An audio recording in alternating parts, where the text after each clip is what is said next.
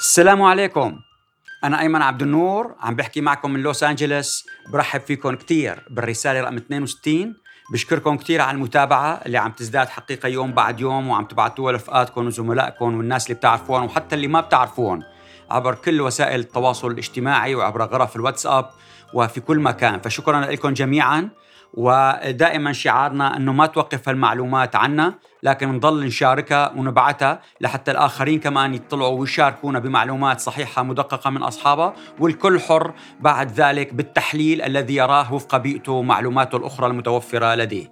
فشكرا للجميع خلونا هالأسبوع حقيقة في كثير أمور مفصلية محورية لأنه عم بتجهز لانطلاقة دولية مثل ما شايفين كل يوم في أخبار عديدة عن تطبيع ما في تطبيع لا آه، بدهم يعطوا معونات اقتصادية ما في مساعدات إنسانية للنظام السوري ما في مساعدات أخبار متضاربة كل لحظة عن حول ما يحصل في إدلب. هل هناك اتفاق روسي أمريكي؟ هل هناك اتفاق روسي تركي؟ خلونا نستعرض الآن بدقة ما لدينا من معلومات وأخبار وبناء عليها بنشوف ماذا يجب أن نفعل كسوريين؟ هذا الشيء اللي نحن بيهمنا من كل الأخبار. نحن لازم نقرر سوية الكل. ماذا يجب أن نفعل؟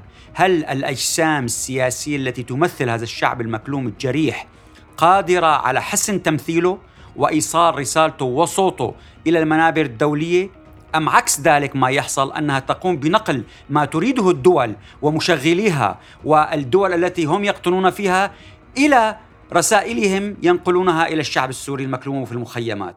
بدنا نشوف أيهما أصح، ماذا يمكن أن نفعل وكيف يجب أن نقف مع بعضنا من أجل تجاوز هذه المحنة التي نمر فيها الآن. خلونا نبدأ بماذا جرى حقيقة الأسبوع الفائت مع الوفود الثلاثة التي كانت بالتفاصيل وبمعلومات غير منشورة نهائيا وفد النظام. خلونا نبدأ بوفد النظام. كل زيارة رح نستعرض وفد النظام والمعارضة ووفد الإدارة الذاتية مسد.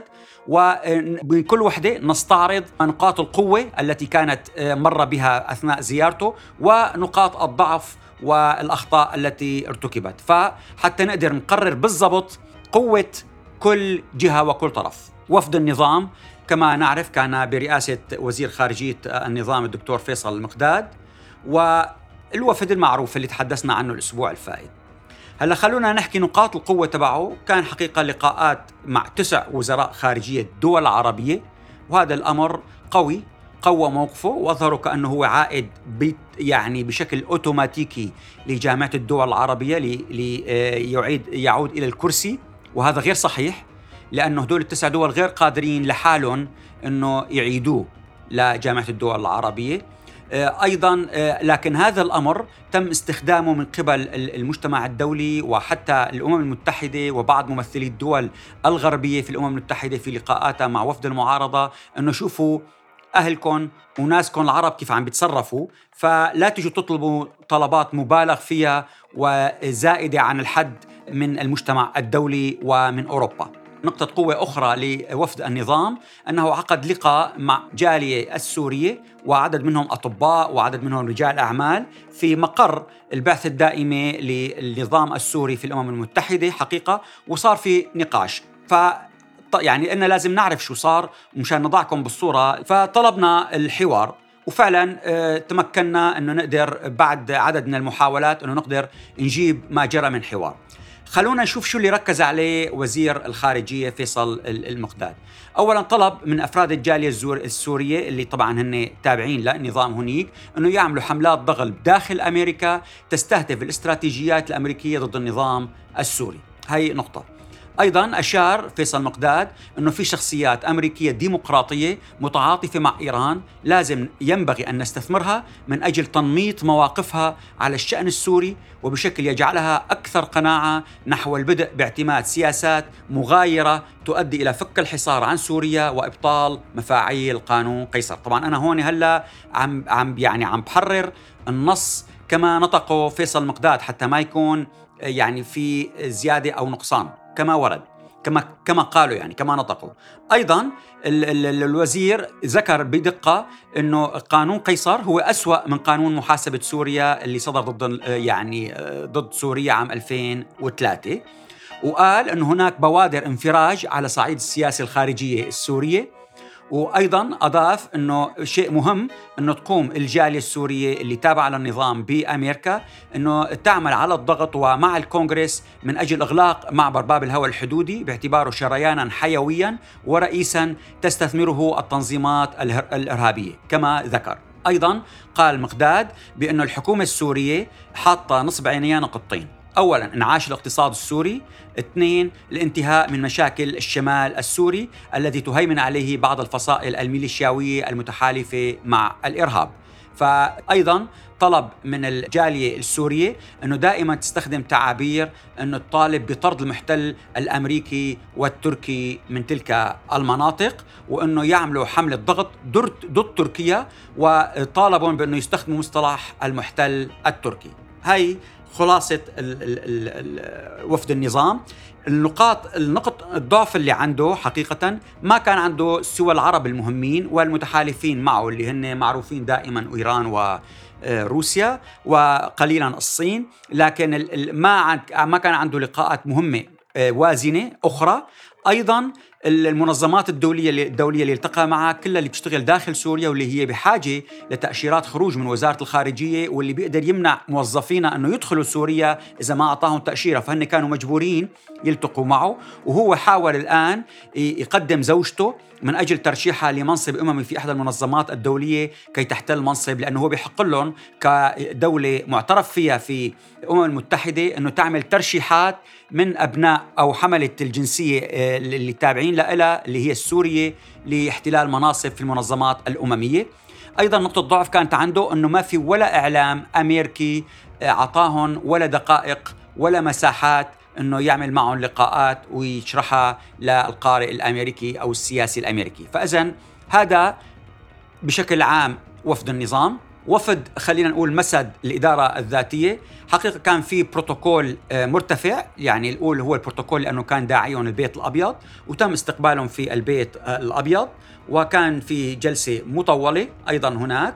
تلتها أيضا في كان في لقاءات أخرى سواء في وزارة الخارجية وفي معهد آه، معاهد الدراسات في معهد الشرق الأوسط في معهد واشنطن معهد واشنطن في معهد السلام الأمريكي. أيضا آه، عدد من اللقاءات في مع أعضاء الكونغرس سواء مجلس النواب أو مجلس الشيوخ وبالتالي كانت لقاءات آه، أعلى يعني من وفد المعارضة وكانت آه، يعني واضح إنه فيها زخم رايدين يبرزون ويعطون دعم الإدارة إدارة الرئيس بايدن يعطون وزن بإنه هن موجودين وبقوة. لكن وقت اللي سألنا إنه يعني هل فعلا أنتم يعني في شراكة وتتبنون كل ما تفعله الإدارة الذاتية كان الجواب أيضا كمان لازم يعني يكون مهم أنكم تطلعوا على خفايا وكيف يفكر العقل الأمريكي حتى نكون دقيقين. نحن سألنا شو القضية؟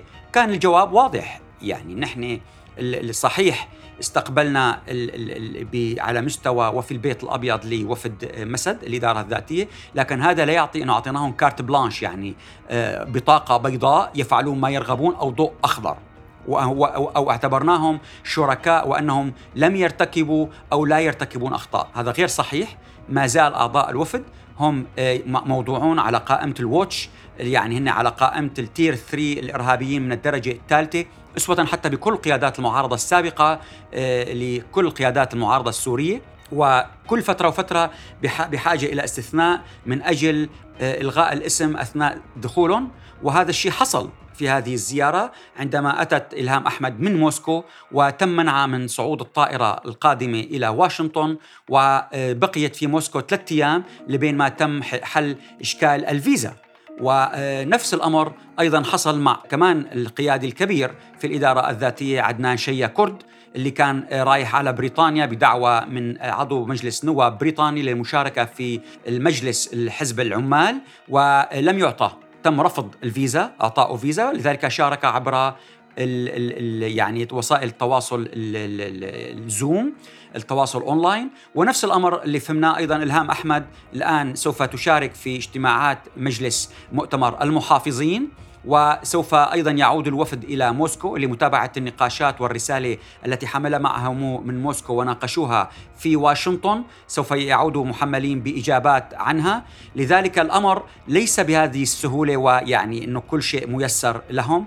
لا سمعوا صحيح. سمعوا إنه ما دام الرئيس بايدن موجود فالغطاء السياسي للإدارة الذاتية موجود، الغطاء السياسي لا يعني التواجد العسكري لكن يعني حماية عسكرية قد تكون بوجود مستشارين أو بالسماح بوضع العلم أو مظلة تمنع الطيران من الدخول فوق تلك فوق تلك المناطق، اذا هن الآن اطمأنوا ارتاحوا بسبب إنه هذا التأكيد اللي سمعوه بشكل مباشر.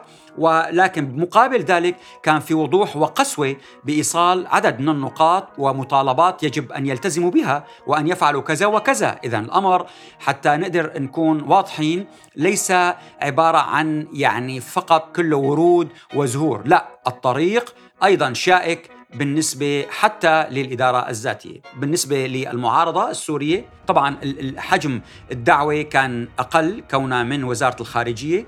لكن هذا لا يعني أنهم لم يلتقوا بمسؤولة سوريا والعراق في البيت الأبيض في مجلس الأمن القومي السيدة زهرة بيل حيث تم حضورها في اللقاء الكبير يعني الممتاز اللي صار في وزارة الخارجية برئاسة النائب الأول للنائب الأول لمساعد وزير الخارجية السيد جوي هود والمكلف حديثا السيد ايثن جولدريتش بالملف السوري بحضور زهرة بيل وبحضور أيضا ممثل وزارة الدفاع البنتاغون وبحضور عدد من السيد عمر وأماندا وعدد من الشخصيات الموجودين في مكتب سوريا. حقيقة كان كمان نقاش مهم. وفي طلبوا الحكوا السوريين عما جرى من نقاشات سواء في معهم في نيويورك ومع يعني في واشنطن. وكانت النقاط اللي أثاروها إنه النقطة اللي أثارها حقيقة السيد جي بيدرسون اللي هي step for step يعني خطوة من أجل خطوة يعني غير أخلاقيا غير مبررة. يعني كيف ممكن نحن نبرر أنه النظام بعد ما ارتكب كل هذه المجازر بحق الشعب والناس وقتل كل هذه مئات الآلاف الموثقة؟ يعني إذا كان في شخص أزعر بالصف ومشاكس بالصف ما تجي بتعطيه أنت بونبون وبتعطيه شوكولا بياخذها وبيكمل شقاوته. إذا يفترض هو يقوم بالأفعال الحسنة أولا يتم تقييم أدائه وبعد ذلك يمكن أن يتم اتخاذ خطوات قد تخفف بعض يعني الضغوطات على أزلام وجماعة وأعضاء وأركان النظام وليس بالعكس. لذلك آه، وهذا الأمر طرح حتى مع أمين عام الأمم المتحدة وبوجوده لجي بيدرسون في نيويورك وحقيقة كان السيد غوتيريش جدا آه، متفاعل ومنسجم مع طروحات آه، وفدي الائتلاف وهيئة المفاوضات وحكى وطلب ذلك أيضا من جي بيدرسون وفعلا السيد جي بيدرسون يبدو آه، سوف يقوم بتعديل الكلمات المستخدمة والتعابير لخطوات متبادلة. وليس خطوة فوق step for step خطوة خطوة مقابل خطوة. ويبدو أنه أيضا وزارة الخارجية مباشرة بعد ما تم هذا النقاش بعد أربع ساعات آه، طلبت من مراسل رويترز وأعطته تصريح آه، رسمي. اذاعه اذاعه بأنه هي ضد حقيقة التطبيع ولا تشجع الدول على التطبيع مع النظام ومتمسكة بالحل السياسي. وأيضا طلبت من جير بيدرسون أنه يأتي إلى واشنطن من نيويورك. وفعلا وفعلا أتى حيث تم اللقاء مع يعني شخصيات رفيعة لمناقشة كل المقاربة اللي عم بيعدها جير بيدرسون حيث التقى مع مساعد وزير الخارجية آه، السيدة يائيل لامبرت اللي هي الآن بديلة للسفيرة باربرا ليف لحد ما يتم خلال كم يوم آه، تثبيتها. وبالتالي آه، وكان بحاضر أيضا المكلف بالشأن السوري إيثان جولدريتش. والملفت للنظر يعني بالنسبة لي على الأقل إنه طلب من أنطون لحام إنه يأتي على عجل من سويسرا ليحضر معه الاجتماع رغم إنه أنطوان لحام ملفاته هي الملفات الغير تقليدية في اللجنة الدستورية بمعنى إنه الحوار شمل عدد من القضايا أبعد وأعرض من الأمور التقليدية الصغيرة للجنة الدستورية، فهذا أيضا كمان في مؤشرات معناتها إنه لديه صار الآن تعليمات جديدة للسيد جير بيدرسون سواء من لقائه في جنيف مع وفدي الكرملين والسيد ماكجورك وفي يوم 14 خمس في يوم 15 الشهر الفائت وأيضا الآن مع وزارة الخارجية الأمريكية في واشنطن، اذا نتوقع أن تكون يعني هي رح نحكيها بعد شوي أن تكون جولة آه، يعني أهم ويصيغ عدد من القضايا تتجاوز يعني صياغة الدستور الضيقة للسيد جي بيدرسون، فنأمل أن يكون يعني خطواته تتسارع بشكل أكبر. ضمن هذه الخطوات اذا المعارضة واضح الآن إنه كان الاهتمام الإعلامي فيها أكبر وتغطيات العربية والأمريكية للزيارة أكبر ردود الفعل أنا اتصلت أيضا بعد ما سافر الوفد وكانت ردود الفعل آه، معقولة جدا خلينا نقول حتى ما يعني ضخمها أقول إنه إيجابية وهذا كمان شيء مهم. آه، لكن كان في تساؤلات إنه هن سمعوا كلام جديد وسمعوا وعود وموافقات على عدد من الطروح الطروحات. هل هن قادرين إنه ينفذوها؟ هل هن قادرين إنه يعني يحققوا هذه القضايا ويلتزموا فيها؟ ففي تساؤلات كثير لشوف هلا بعد شوي بلكي بحكي فيها شوي أكثر فاذا هاي النقطة نقاط الضعف حقيقة كان عند الوفد اللي هي إنه كان التمثيل أقل من تمثيل الإدارة الذاتية ومسد. كان الاهتمام من قبل الجالية السورية والسوريين أقل من اهتمام الموالين للنظام بوفد النظام. وبالتالي هذه القضايا يعني حقيقة تتو يعني متطابقة مع ما سمعته من الأشخاص سواء في الكونغرس سواء في المراكز البحثية سواء في الأماكن الرسمية في الإدارة اللي التقوا معهم. اللي سألوا وتساءلوا عن هل على هل اللقاء والتعابير والتصريحات اللي انحكت هل قادرين يلتزموا فيها. هل جسم الأجسام السياسية للمعارضة بجسمها نفسه ما تغير شيء فيها؟ كعن الزيارات السابقة شو تغير شخص شخصين؟ هذا ما بتأدي شيء هل هي قادرة أصلا أنه تمثل يعني وتكون موجودة بوزن على الساحة الدولية؟ هذا السؤال حقيقة الآن نحن بعد ما شرحت لكم هذه القضايا اللي اللي صار في شيء واضح إنه الأمور سواء في اللجنة الدستورية سواء على المسار الموازي السري بدها تكون تتسارع بده يكون في عمل أكثر حتى يعني على قضية ما يجري في شمال غرب سوريا في إدلب. أيضا الآن الاتفاق بين الرئيسين بوتين اللي عملوا الاجتماع الأسبوع الماضي والرئيس أردوغان الرئيس التركي. يعني خليني أقول بدقة الاثنين طرحوا آه، فاوضوا اثنيناتهم من منطلقات مصالح بلادهم حتى ما نغش. اثنين الاثنين فاوضوا ليوصلوا لأكثر يعني نسبة من الربح ليمسكوا أوراق تفاوضية أكبر أمام المجتمع الدولي بتمكنهم في طاولة المفاوضات الدولية ومع أمريكا أنه يكون لهم حصة أكبر في مستقبل سوريا. الاثنين عملوا اتفاق على عمليات صعب هضمها الاثنين لكن هذا لا يعني أنهم الاثنين متخانقين أو أنه هن ضد بعض. نرجع نعيد العبارة لو سمحتوا. الاتفاق على قضايا صعبة الهضم. لذلك الطرفين سوف يسعيان من أجل محاولة تيسير هضم تلك ذلك الاتفاق وتلك النقاط اللي توصلوا لها. وبالتالي نلاقي تغيرات قد تكون سريعة قد تكون بطيئة في بعض الأماكن في كثير من القضايا الموجودة في إدلب وطريقه تعاطي تركيا وطريقه تعاطي روسيا معه اذا ضمن هذا الوضع نرجع نقول يجب أن تقف وفق ما شافوه.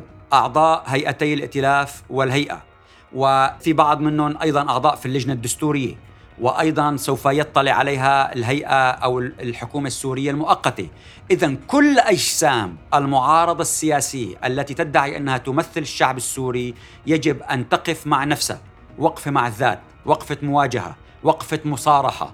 هذا الأمر يتطلبه يعني ضميركم، أخلاقكم، هذا تضحيات هذا الشعب المكلوم. هذه الثكالة والنساء والأرامل والأطفال والشيوخ المعترين اللي غرقوا في القوارب واللي قاعدين في المخيمات. والناس اللي قاعدين داخل سوريا تحت القصف ومهددين. الناس اللي خارج المدارس. هذا عم بيطلبوا منكم أنتم كممثلين في أجسام السياسية للمعارضة أن تبتعدوا عن مصالحكم الشخصية أن تتنازلوا عن مكاسبكم. أن تتوقفوا عن الاستمرار في بقاء لزمان طويلة وتبديل الطرابيش.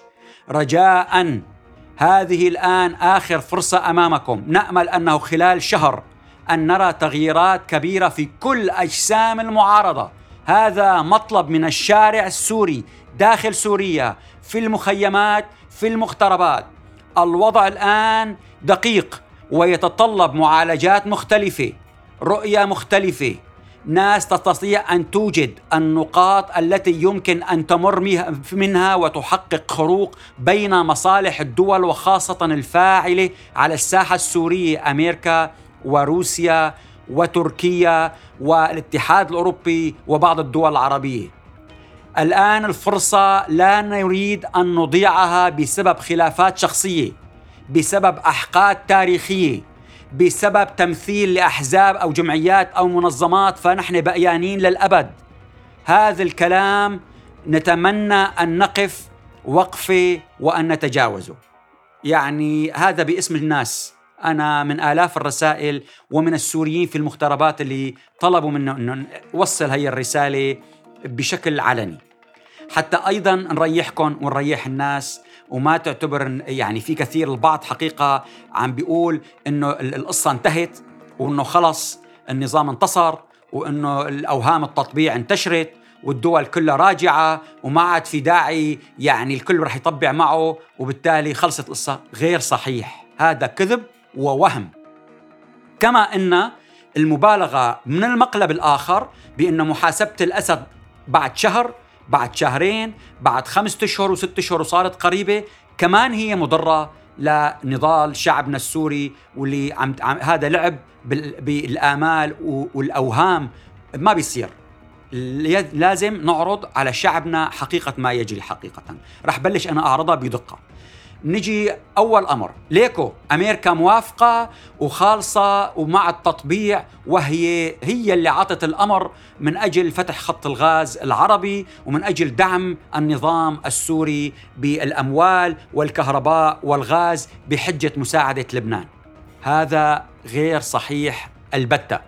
حتى اليوم لم يصدر كتاب رسمي من المكتب القانوني في البيت الأبيض يبرر ويسمح للرئيس بإصدار أمر لوزارة الخارجية ولوزارة الخزانة ولتوجيه كتاب للبنك الدولي بالبدء بعملية المفاوضات من أجل أن يقوم البنك الدولي بإدارة عملية دفع تكاليف آه، آه، للبنان من أجل دفع آه، التكاليف وشراء الكهرباء والغاز القادم من مصر وأيضا التعامل مع النظام السوري لم تصدر حتى اليوم واتصلت روسيا. هذا أؤكده لكم معلومات دقيقة.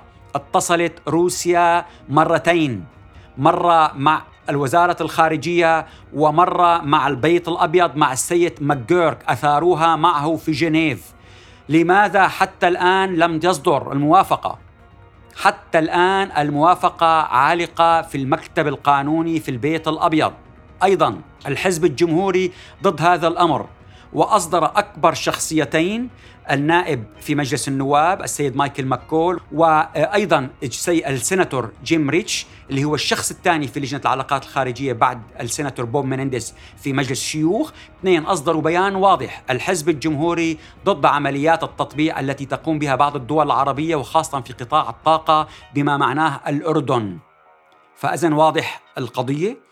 أيضا آه، التوقيت اللي هي إثارة باندورا ووثائق باندورا ووضع آه، ممتلكات وأملاك للملك الأردني على يعني الشاشة في عديد من شاشات دول العالم وأكبر الصحف في العالم ووضعها هو كأنه هو رمز لتلك الباندورا وثائق باندورا رغم أنها هذه القضية معروفة من زمان وقديمة وليست بالأرقام يعني المليارات الدولارات وهي أملاك خاصة ومع ذلك إثارتها بهذا الوقت حقيقة توقيتها يثير تساؤلات وأبراز اسم الملك فيها يثير تساؤل تساؤلات. خلينا نحكي عن عن ناس يعملون في دولة عميقة ما يعني مستاءة مما جرى في منطقة الشرق الأوسط ومن التطبيع مع النظام السوري. أيضا النقطة التالية شو اللي يعني شو متصورين أنه هن يعني غير أنه هدول يهربوا المخدرات من النظام السوري عبر الأردن لدول الخليج وبالتالي ممكن يدخل منها جزء لسوق الأردن ويدمروا المجتمع الأردني؟ هل هذا ما يرغبه الأردن؟ واضح في قرار دولي لسه حتى الآن مشلول ومشدود. يعني نعطيكم أيضا مثال آخر حتى ما الناس تجي تبيعكم الوهم. نعرف كلنا حقيقة الصندوق النقد الدولي عطى 960 مليون دولار وحدات سحب خاصة حصة سوريا ورغم أنه أعضاء في مجلس الشيوخ الأمريكي من الجمهوريين طرحوا أن تقوم وزارة الخزانة بالامتناع عن إصدار تلك الوحدات لصالح النظام السوري كونه معاقب لكن مجلس الشيوخ الأمريكي رفض هذا الأمر وقال أن هذه صلاحية الإدارة. الإدارة الأمريكية الرئيس بايدن ووزير الخارجية السيد أنتوني بلينكن لم يستطيعا لم يستطيعا أن يخصصا ذلك المبلغ لحكومة النظام السوري وإرسالها للمصرف. المركزي السوري كونه معاقب وفق قانون قيصر ولم يتمكنا من إعطائها لروسيا رغم أن النظام السوري هو الآن في غرفة روسيا في صندوق النقد الدولي وبالتالي ولم وعليه ديون لروسيا لم يستطيعا أن يرسلاها لروسيا. لذلك كان الحل هو توزيعها على منظمات الأمم المتحدة التي تعمل داخل سوريا وفقط تم حصرها من أجل صرفها فيما هو التعافي من جائحة كورونا أدوية ومضادات لقاحات وتجهيزات طبية وأيضا تعزيز المنعة في وجه الصدمات في بعض المناطق التي يمكن أن يعني تحتاج إلى مساعدات آه، خاصة تعليمية أو قضايا صحية أو قضايا آه، ما في عندهم مياه فتصرف في تلك القطاعات فقط. وأيضا تم إضافة قطاع الدراسات بمعنى إعداد دراسات عن مستقبل سوريا وتطويرها. فقط. لذلك لم يحظى النظام بالمصاري التي آه، خصصت له من صندوق النقد الدولي ولا روسيا. إذا هذه أيضا معلومات لكم.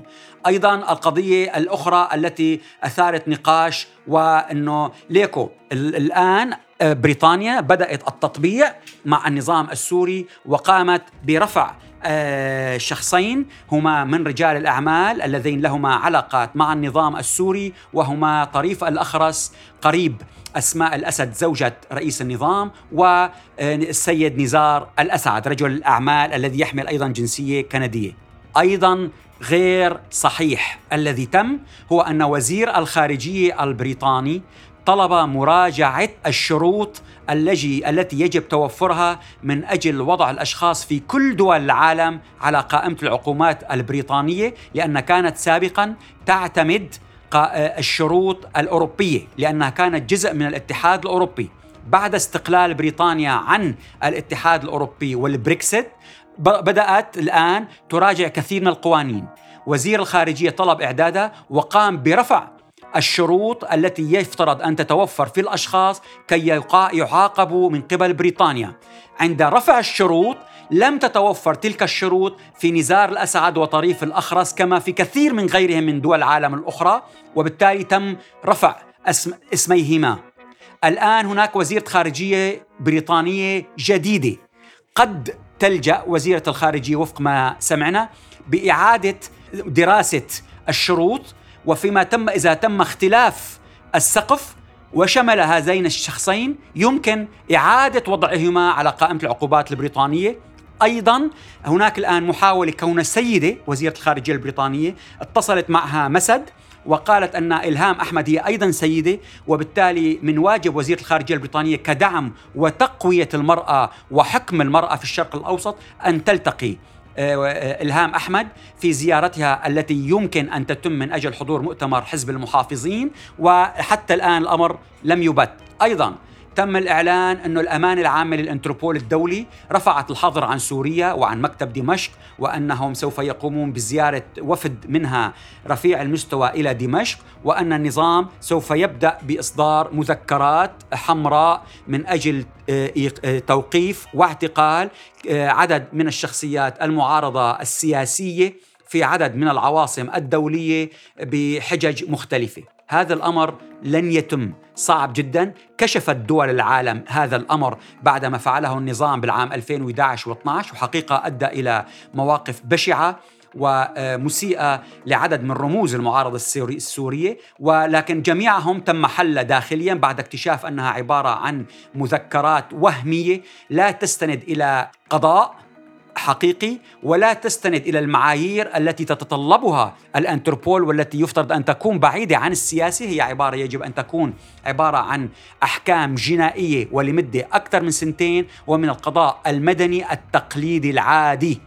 ولذلك الذي دفع بهذا الأمر هو اولا الدول الأوروبية بحاجة إلى اتصال وفتح خطوط التواصل من أجل معرفة الكثير عن معلومات عن الإرهابيين وخصوصا منهم الموجودين في عدد من المخيمات الآن في سوريا.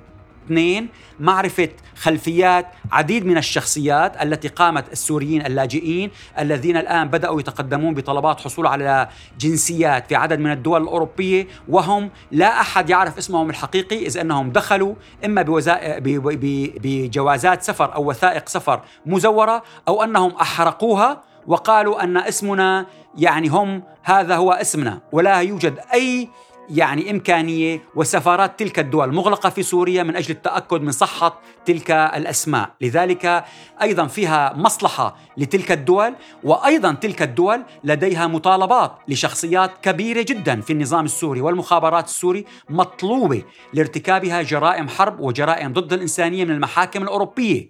وبالتالي سوف ترسلها من أجل تسليم إلى دمشق من أجل تسليم أولئك الأشخاص المطلوبين فالانتربول يعمل بالاتجاهين ليس فقط هو ينفذ وثائق ومطالبات النظام السوري لا هو أيضا يرسل له مطالبات من عديد من دول العالم من أجل تنفيذ أحكام ومطالبات قضائية.